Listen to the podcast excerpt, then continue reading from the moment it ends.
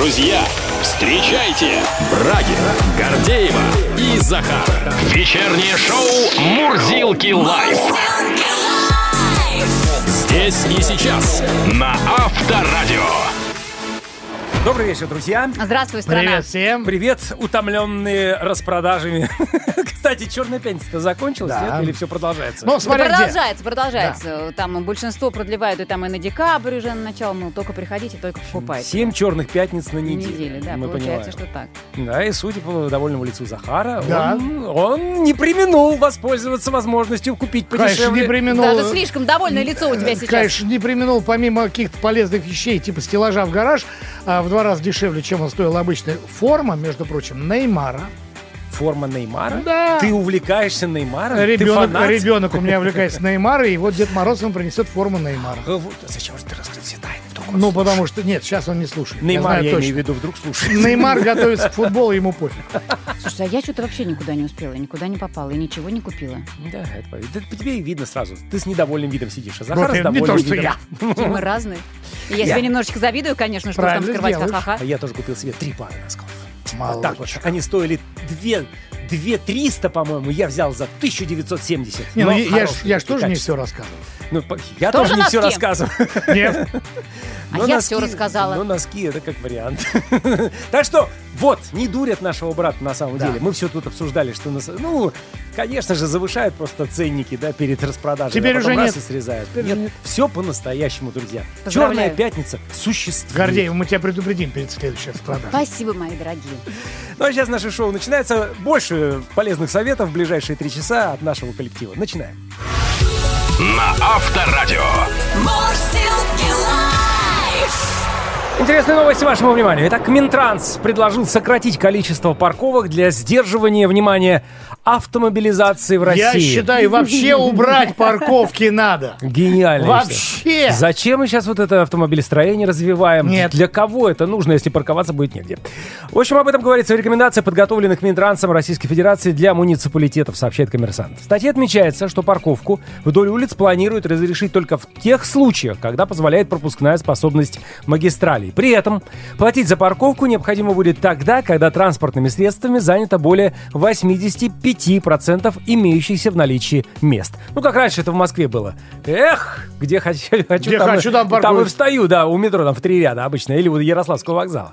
Чиновник одного из региональных ведомств в разговоре с журналистами газеты отметил, что новая методика разработана с целью сдерживания роста автомобилизации. Ранее, кстати, опрос показал, что большинство российских водителей не готовы отказаться от личного транспорта ни при каких обстоятельствах. И что бы вы ни придумывали, да? да? Я считаю, это очень правильно. Нет машин, нет пробок. Да? Нет согласен. Пробок, общественный транспорт едет быстрее. Прекрасно.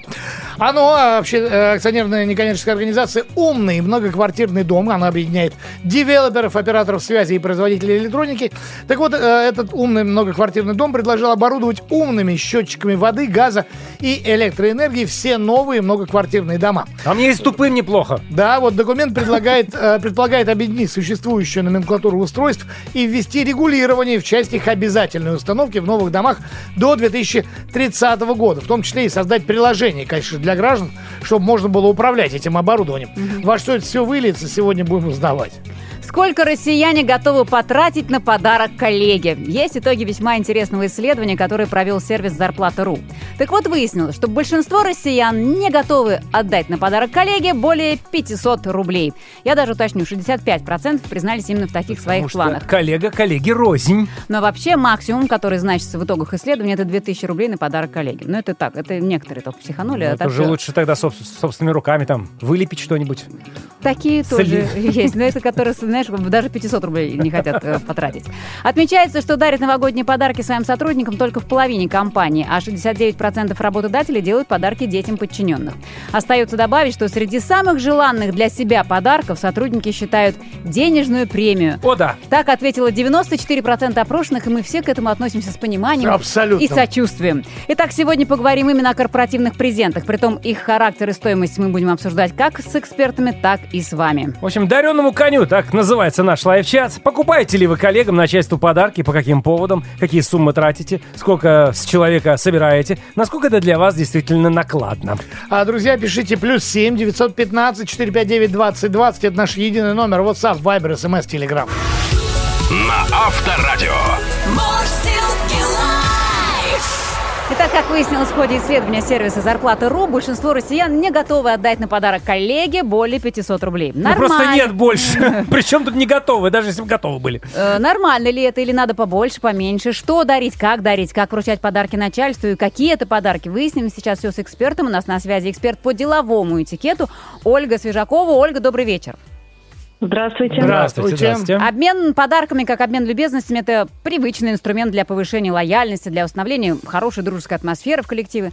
А как вы оцениваете ситуацию в коллективе, где отсутствует такая традиция, и люди, например, ну, не дарят друг другу подарки? Это о чем-то говорит? Честно говоря, я ни разу не видела такой коллектив, где вообще даже конфетки не принято было бы подарить. То есть какой-то э, хотя бы маленький подарок, но все равно принято делать. Ну, в шахте, допустим. Я предполагаю, что шахтеры не дарят конфеты друг другу. Нет, ну если что, они дарят, но не конфеты. Возможно. Ладно, это другая да, тема. Да, да, да. Давайте вообще выбирать сейчас вот подарки коллегам. Попробуем. Какие общие характеристики должны быть у подарка от коллеги коллеге? Ну, во-первых, подарками принято обмениваться, точно так же, как визитными карточками, например. И... подарок должен приносить радость. То есть главная задача подарка – это не показать, что там, как у вас много денег, например, что вы можете позволить подарить или что-то. Да? Задача подарка основная – это э, подарить какую-то приятную эмоцию, какую-то радость человеку. Вот. И подарок совершенно не обязательно должен быть дорогим, но что-то должно быть приятное. А чтобы порадовать человека, ну, желательно, конечно, познакомиться Знать с человеком его вкусы, и чуть-чуть. Понаблюдать. Угу. Да, да. А, то есть, ну, со... то есть если дарят, если дарят э, шоколадку девушке, которая сидит на диете, это не очень хороший подарок. Даже хлопья дарить. А если я дарю коллеге, допустим, золотые сережки, что диктует этикет? Можно вот так? Что ты выпала из этикета? Что я выпал из этикета? Или ваши отношения выпали из этикета? Да, да, да, скорее всего, уже они не в рамках делового этикета, если такие интимные уже подарки, как галстуки, например. А галстук это интимный? Я просто не знал об этом до сих пор, что это интимный подарок. Ну, это все-таки там под цвет глаз, нужно знать хорошо ваш гардероб. Это уже такой очень индивидуальный подарок, когда действительно нужно прям хорошо знать человека. А потом и цена галстука, она может быть очень разная. Это да, это правда. А есть какая-то мода на подарки? Может, есть что-то особенно актуальное конкретно в этом году? Вот, говорят, модный тренд дарить еду. О, Господи. Э, да, да, и съедобные букеты в том числе. Мне кажется, самые актуальные современные подарки это, э, ну, если мы говорим про поездки, э, то это термокружки, э, пауэрбанки, например.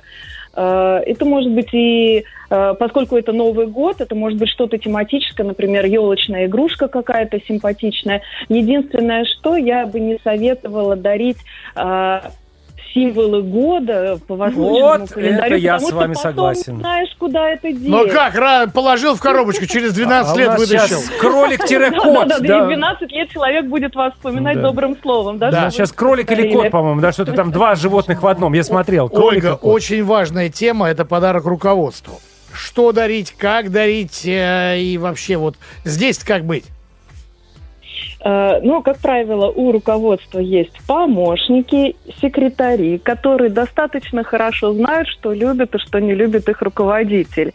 И всегда можно посоветоваться, какой подарок порадует вашего любимого босса. Uh-huh. А, как правило, ну, бывают люди что-то коллекционируют, например, или вот что-то им э, там, в кабинете не хватает для полного счастья, какую-то подставку, например, э, вазу для цветов, если это женщина.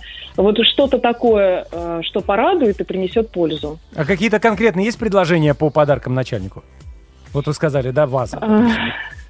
Ну, хорошо, ладно. Нет, вот да, знаете, да, мне да. еще интересно, а как угу. лучше, вот э, что диктует этикет? Общий подарок от подчиненных руководителю или неплохо персональный презент от подчиненного боссу?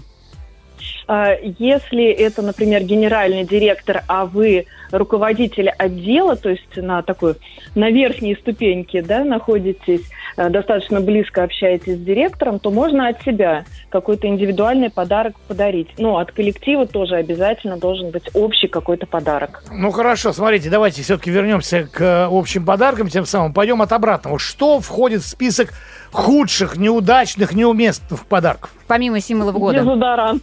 Дезодорант. Дезодорант. А. Так. А еще ну, что? Например, что это предметы, предметы личной гигиены. Угу. Предметы личной гигиены. Это могут быть какие-то, э, я не знаю, рамка для фотографий, которую принято ставить там на рабочий стол, а если человек не поставил, ходите спрашивать, а почему ты не пользуешься? Вот почему ты не пользуешься? А надо было туда вставить свою фотографию тогда и рамку с фотографией подарить. Вот, смотрите, лучший сотрудник года.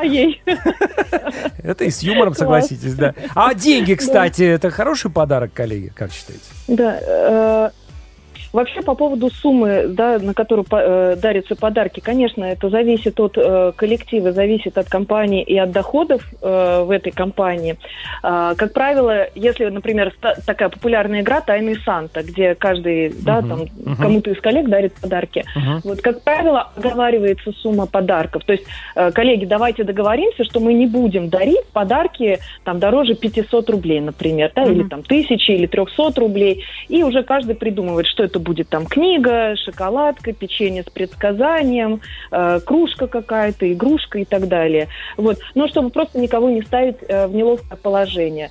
Например, э, вот я работала там, в одной крупной компании, и руководителю, э, руководитель одной организации подарил э, другому руководителю iPhone последней модели. Так. Вот. И, соответственно, вот второ...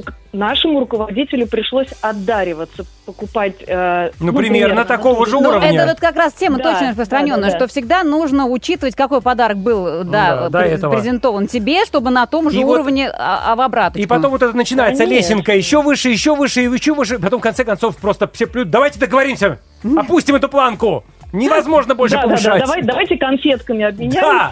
Давайте просто накроем да, поляну будем... и достаточно. Да. Друг Это другу. будет прекрасно. Прекрасный да. подарок.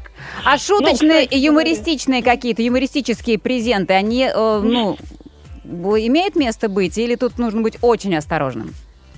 А, ну, безусловно, опять-таки, зависит от э, чувства юмора э, одаряемого, от того, какие взаимоотношения. Например, вот я была свидетелем, когда подарили руководителю очень дорогой, классный подарок, вот, а еще к этому подарку приложили э, кисточку для пупка. Ух ты. А, это, как правило, подарок, который считается человеку, у которого уже все есть, и ему непонятно, что дарить, да? Да, что теперь вот есть все, да, и кисточка. Кисточка для пупка, это интересно. Это интересно. И все-таки Может быть, это себя, даже да. приятно в какой-то... И полезли в интернет, что это? Я пробовала, я не знаю, не могу порекомендовать. У нас все впереди. Спасибо большое, спасибо. Эксперт по деловому этикету Ольга Свижакова была у нас в эфире. Всего доброго. До свидания. Мурзилки Лайф. Лайф-чат. Дареному коню, так называется наш лайв-чат. Мы говорим про подарки коллегам, покупателям, коллегам, начальству, по каким поводам, какие суммы тратите, очень принципиальный момент, поскольку человек собирается, насколько для вас накладно, насколько вы вообще искренне, вот искренне вовлечены в эту историю. До сих пор помню, какие подарки вы мне дарили. У тебя список составлен? Нет, ну просто и я только сейчас начал вспоминать. И телефон да, да, Nokia да. мне дарили, и кроссовки, которые у меня до сих пор, и кстати, еще есть. И видеорегистратор, и плеер. Видеорегистратор. Да. Ты мне не дарил видеорегистратор. У меня нет видеорегистратора. Здрасте. Вы не дарили мне Вас видеорегистратор. Ты меня с кем-то путаешь. Плеер, значит. Вот. Конечно. Но это были подарки по поводу. Конечно, от души. Вот именно. Давайте читать. Татьяна начинает из Москвы. Придерживаемся с коллегами правила. Главное, не подарок, а внимание. Скидываемся на двадцать третье февраля и восьмое марта на приятную мелочь или на пиццу на заказ. На Новый год накрываем стол и устраиваем маленький корпоратив. Лично каждый от себя дарит тому, кому хочет, сам, по своему желанию. В основном поздравляют друг друга женщины со всеми праздниками. Днями рождения, шоколадками или конфетами. На дни рождения проставляется именинник, а поздравляют именинника только на юбилей. Не, ну все отлично, конечно, да, и тут э, вот эта вот ситуация «Тайный Санта», типа, дарит тому, кому хочет, по своему желанию, но, представляете, есть, может быть, такой сотрудник, которому никто ничего не подарит. Он, допустим, новенький пришел, ему никто ничего не подарил. Кстати, ну, про новенький сейчас тоже будет разговор, но мне вот в данном сообщении удивило то, что, смотрите, на дни рождения именинник проставляется, а да. поздравляют именинника только на юбилее. Ну, правильно? Вот это правило. Вот. вот. Жестко. Игорь из Татарстана. На Новый год э, наша компания поздравляет подарками э, только ключевых партнеров и поставщиков. Ну и руководство банка-кредитора. Также даем небольшую премию сотрудникам и обязательно подарки детям. Моим детям никто никогда ничего не делает. Да, так, дальше вот хорошее письмо из Ярославской области от Натальи. Устроилась в компанию третьего октября, а день рождения у меня седьмого ноября. Ну, то есть, в принципе, понимаете, что срок совсем угу. небольшой проходит. Месяц. Ничего не ожидал, но была приятно удивлена утренним поздравлением. Цветы, кофе, конфеты. Вот сижу теперь голову ломаю. Что на Новый год дарить коллегам? Вот да. ломайте, все, ломайте. Вы попали в систему, да. Теперь головная боль. Вот дальше Юрий из Тамбовской области, не знаю, крик души. Заплачу и пять тысяч. Найдите мне коллегу хорошего, которому захочется сделать подарок. В смысле? А что ж, кругом только... Наверное, не очень коллеги. Хорошие коллеги, да, которым вот поэтому, не хочется. Вот поэтому и экономлю каждый раз, да. Все, коллеги не попадаются хорошие. Друзья, как у вас ситуация? Покупайте ли коллегам начальству подарки по каким поводам? Плюс семь девятьсот пятнадцать четыреста пятьдесят девять двадцать двадцать. Вечернее шоу на Авторадио. Друзья, мы сегодня решили побыть еще и вашей напоминалочкой и хотим освежить в вашей памяти следующее. первого декабря истекает срок уплаты налога на имущество физических лиц. Ну вот зачем, а? Зачем вот портить настроение не сейчас портить, людям? А понимаешь, внести полезную информацию. Что будет, если не оплатить вовремя этот налог, выясним у юриста. У нас на связи управляющий партнер, руководитель налоговой практики юридической компании Coleman Legal Services Павел Зюков. Павел, добрый вечер. Добрый вечер. Здравствуйте. Здравствуйте. Итак, совсем скоро истекает срок уплаты налога на имущество. первого декабря последний день. После этого наступают определенные санкции. Мы, о них мы поговорим. Но сначала скажите, Павел, с какого момента, в принципе, можно выплачивать данный налог? И какой срок в целом дается гражданам, чтобы выполнить этот долг перед государством? Так, в первую очередь следует отметить, что все имущественные налоги физическим лицам, как и налог на имущество физлиц, так и транспортный налог, наши граждане должны платить на основании налоговых уведомлений. А налоговые уведомления у нас направляются налоговым органам в срок не позднее, чем за тридцать дней до срока платежа. То есть где-то до двадцатых чисел октября мы получаем все налоговые уведомления. И вот с этого момента, когда мы получили налоговое уведомление, посмотрели его, увидели, что сумма налога исчислена верно, мы можем уже смело оплачивать. А если мы... налоговое уведомление не пришло, то взятки гладкие. Все, а все а, не было? Нет, нет, нет, нет. Здесь есть свои нюансы. До, до этого э, было время у нас, когда действительно так и было, что государство этот пробел э, не восполняло. То есть э, и многие, не получив уведомления, действительно не оплачивали налог. Вот. И к ним никто уже не приходил. Ну, может быть, там к единицам потом. Потом у нас э, появилась у граждан обязанность. Если не получили налоговое уведомление, то необходимо обратиться в налоговый орган за его получением. То есть это можно сделать очень просто, через личный кабинет налогоплательщика. Угу. И такой убиваешь, же хочу способ... оплатить налоги. Да. Ну, как Конечно. Говорится, дураков нет. А мы сейчас платим налог за двадцать первый год, правильно? Да, мы сейчас платим налог за двадцать первый год. То есть в конце двадцать второго года мы платим налог за двадцать первый год. То есть этого времени вполне достаточно для налоговых органов, для того, чтобы рассчитать все налоги, разослать всем уведомления. Uh-huh. В принципе, каких-то технических а, моментов а, сложностей сейчас в этом нету. Все, все нормально все получают. А, у кого есть личный кабинет налогоплательщика, то уведомление приходит непосредственно туда. А, в бумажном виде оно не приходит на почту. А у кого нету, ну, собственно, в почтовом ящике ищите. Можно, да, ожидать, да. Ну, конечно же, удобнее получать через личный кабинет налогоплательщика. Ну, кому как? Естественно. А вот что в случае, если, допустим, не заплатил до первого декабря происходит? Как начисляются вот эти вот пени, каков их размер? Да. Смотрите, по пеням. По пеням у нас они определяются по следующей форме. То есть берется сумма задолженности, она умножается на количество дней просрочки платежа налогового и считаю. Умножается на, на, на одну трехсотую ставки рефинансирования ЦБ, которая действует в настоящий момент. Вот. Чтобы не считать самому, у нас есть калькуляторы. Можно даже в Яндексе вбить, э, например, там калькулятор пени. Хочу посчитать пени, да? да? да. Хочу да. посчитать пени, да, чтобы посмотреть, а, действительно, а, какая сумма наберется за, там, например, за месяц, да, еще. Павел, понятно. А вот в течение какого времени начисляются пени и когда начинают применять более серьезные взыскания? А, расскажу. Пени начисляются до того момента, пока налог не уплачен. То есть пока налог человек не оплатил, пени начисляются. И это может быть, ну, конечно же, сумма может быть теоретически выше, чем сам налог, если прошло mm-hmm. значительное количество времени. А, кроме того, а, в случае, если а, человек не оплатил налог, то если еще, например, в течение шести месяцев не погасил, то в нашем случае взыскание задолженности производится налоговым органом в судебном порядке. То есть первое, что делает налоговый орган, он направляет заявление о выдаче судебного приказа в суд. Когда судебный приказ получен, вступил в силу, то он имеет характер исполнительного листа, и этот судебный приказ уже направляется непосредственно в службу судебных приставов, которые в случае, если размер задолженности превышает, например, тридцать тысяч рублей, либо задолженность не погашена там, в течение двух месяцев, уже когда судебный пристав получил все документы, то может быть произведен судебным приставом запрет на выезд за границу, и также есть еще последствия в виде обращения ареста на имущество угу. должника. Ну, это я как-то а вот... да, столкнулся с этой системой, то, что я не знал, что мне наложен арест. А вот если я даже заплатил, допустим, когда этот арест снимается? Ну, вот я хочу срочно а, улететь на Новый год. Да. Как, как правило, это должно делаться очень в сжатые сроки. То есть это очень быстро происходит. Но, как мы, мы сами понимаем, что у нас люди, которые работают, могут, в общем-то, эти сроки не соблюдать. И бывает, что... Продолжительное время проходит. В общем, это, как бог ну, на душу положит. Раньше это, было ме... раньше это было месяц, потому что когда ты уплатил приставам, они подают сигнал потом пограничникам, и те должны снять ограничения и потом прислать документы обратно. То есть это вот реально проходило очень много времени. Минимум две недели. Если поездить и подсуетиться, то это будет быстрее. Павел, а, вот. а скажите, пожалуйста, да. где и как мы можем проверить, какие санкции сейчас наложены и, самое главное, что грозит? А, самый главный способ универсальный – это через госуслуги. Мы можем зайти там в раздел «Исполнительное производство» и посмотреть, нет ли каких исполнительных производств, которые в отношении нас ведутся.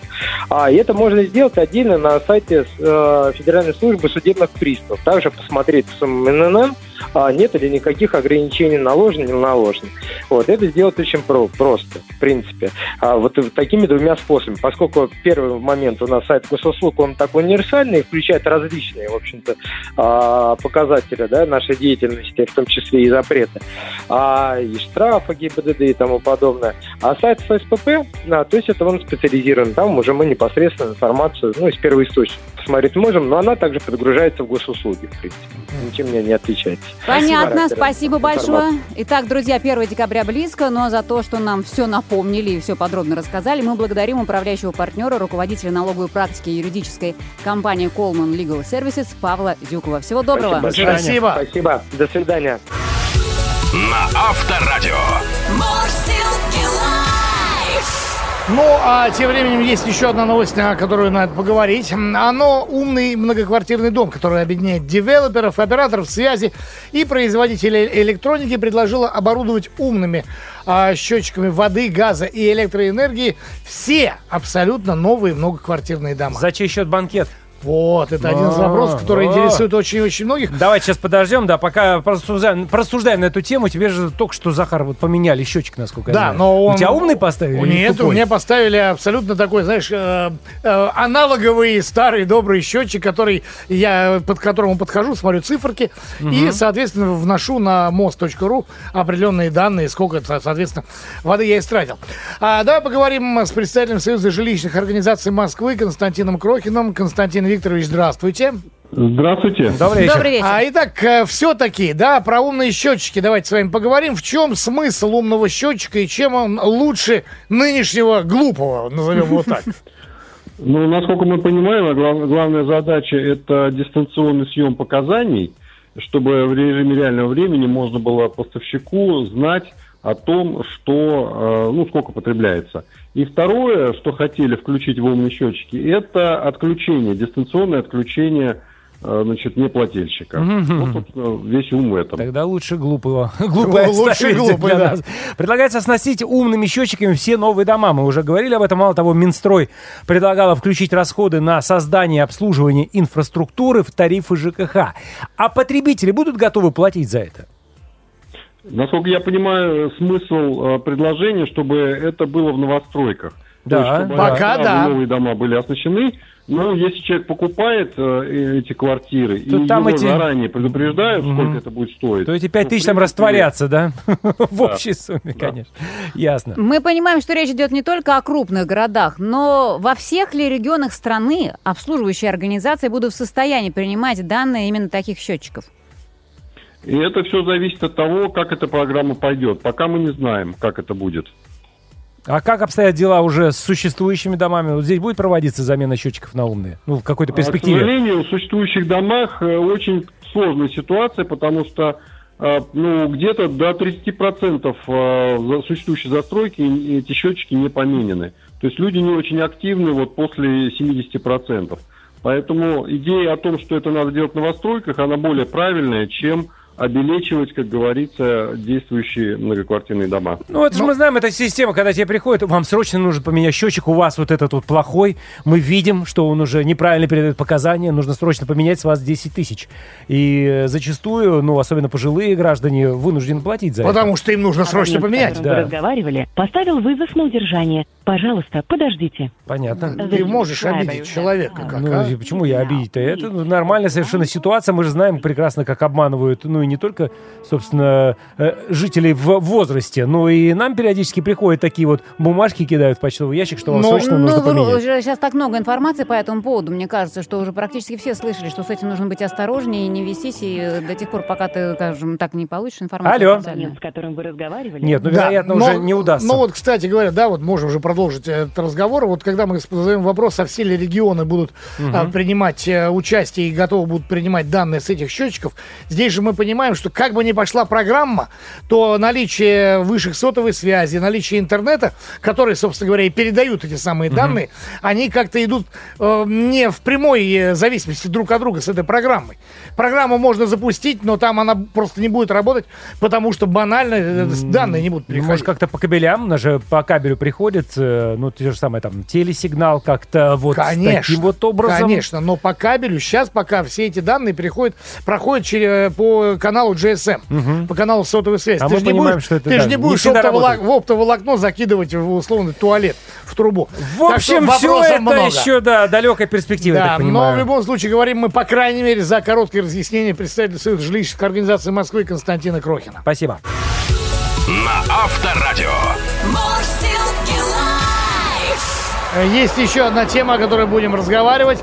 В Национальном автомобильном союзе предложили отменить запрет на производство незамерзающей жидкости на основе метилового спирта.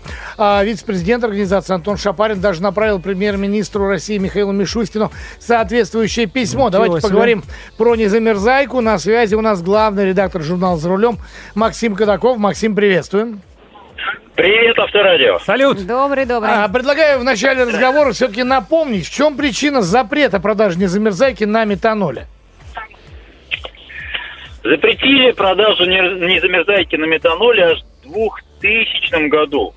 Если мне память не изменяет, где-то в июле месяце Геннадий Онищенко, тогдашний главный да, санитарный да, да, врач, да, да, да. постановление выдал, потому что маргинальные личности периодически... Дум... Думали, что это абсент. Да, Да, да, путает ее с этиловым спиртом, пахнет очень похоже, употребляет внутрь, и как минимум там э, все плохо внутри, как средний вариант слепота, как максимум ну да. это летальный исход, и с тех пор запретили. Поэтому за, в заботе о маргинальных личностях вот такая вот история произошла. И мы двадцать уже сколько, двадцать два года, значит, угу. пользуемся либо официальной изопропиловой незамерзайкой, которая, на самом деле, как вы знаете, очень быстро замерзает. Да уж. И, и нифига, нифига не течет, и в насосу не хватает мощности давления развить, чтобы жиклер, через жиклеры все это дело про, а, пропихивать. Либо этиловая незамерзайка. А этиловый спирт, он же подакцизный, он дорогой. И делать, это все равно, что водку заливать, да, в бачок омывателя, что тоже, наверное, можно. Вот, и в, в, в результате вот этой странной ситуации, хотя во многих странах мира, в США, в Канаде, в Финляндии, в других странах, метиловая незамерзайка разрешена, несмотря на то, друзья мои, что там тоже есть товарищи... Маргинальные! Которые... Угу. Да, да, в, в, в, по-моему, то ли в прошлом, то ли позапрошлом году в Иране, в Иране, где вроде бы как бы довольно строго все должно быть с алкоголем, там отравилось тридцать человек. Вот так вот. Вот так. Мне кажется, да, но, в принципе, но... автолюбителю, да какая разница, что у него там в основе не замерзайки, или все-таки она хуже по качеству? Нет, вот та, которая у нас, допустим, продается вдоль дорог. Вот вдоль дорог продает, продается, как правило, прекрасная метаноловая вот эта, да, на основе метилового спирта незамерзайка. Запрещенная незамерзайка. Запрещенка, да, то есть ее запрещено на самом деле, ее запрещено производить и продавать, но ее не запрещено покупать и использовать. И вот эта странная ситуация, да, запрещено, но все производят, из-под полы продают, мы ее покупаем, радуемся, сто пятьдесят рублей, там сто двадцать в некоторых регионах, пятилитровая бутылка. Это гораздо дешевле, чем в супермаркетах вот эта э, наша и, и наша запропил, который ни к черту не годится. Угу. Вот такая странная ситуация. Если разрешат метаноловую все-таки снова, это будет, мне кажется, большой победой. Журнал «За рулем» об этом писал двадцать лет подряд, вот с двухтысячного года. Да у меня этот журнал до сих пор лежит, вот. Передо мной, вот. На все тумбочке, мы... замусоленный до дыр. Замусоленный, мы пишем об этом практически каждый год, напоминаю э, автомобилистам, что на, на, на, на дороге тоже можно покупать. А если вы на дороге покупаете еще и в мороз... И она не замерзает? Да-да-да, вот. То это а дополнительно. А когда вы покупаете этот изопропил в супермаркете, а там написано минус тридцать, а когда наступает хотя бы минус двадцать, а у вас там ничего не льется, вот это вот беда. Да. Я на дороге теперь буду покупать, я понял. Член Госдумы, э, Султан Хамзаев, член Госдумы, заявил, что категорически против легализации незамерзайки на метиловом спирте перед Новым годом. А, значит ли, что... Да. Конечно. Да. После Нового это года... шикарно. Вы знаете, вот, вот никто не ведет а, статистику, ее нет. Сколько произошло аварий из-за того, что ни черта в грязищу в нашу не, не видать, не да. видно. Вот сколько произошло аварий по этой причине, никто, и сколько людей погибло, это никто не считает. Да, на самом деле это большая, большая проблема, особенно когда первые заморозки начинаются. Я сам столкнулся с этим вот на, на ноябрьский, когда выехал на трассу и понимаю, я же воду не слил, ё-моё, и все. И потом... Нет, когда вы воду не слили, уже поздно пить боржоми. Там уже все, это надо отогревать. Там надо а ждать нет, следующих, я, по... я следующего понимаю, потепления. Я понимаю, да. Но это же, да, действительно проблема. Вот в этот момент как раз ничего и не видно. Максим, я, знаете, что предлагаю? Что журнал «За рулем» будет продолжать писать про эту проблему. И рано а или мы продолжим поздно, говорить. А мы продолжим говорить. Рано или поздно, я уверен, что э, метанол вновь появится на э, полках наших магазинов. Спасибо, Спасибо. огромное. Спасибо. Ура! Главный редактор журнала «За рулем» Максим Кадаков был у нас на связи. Счастливо. Вечернее шоу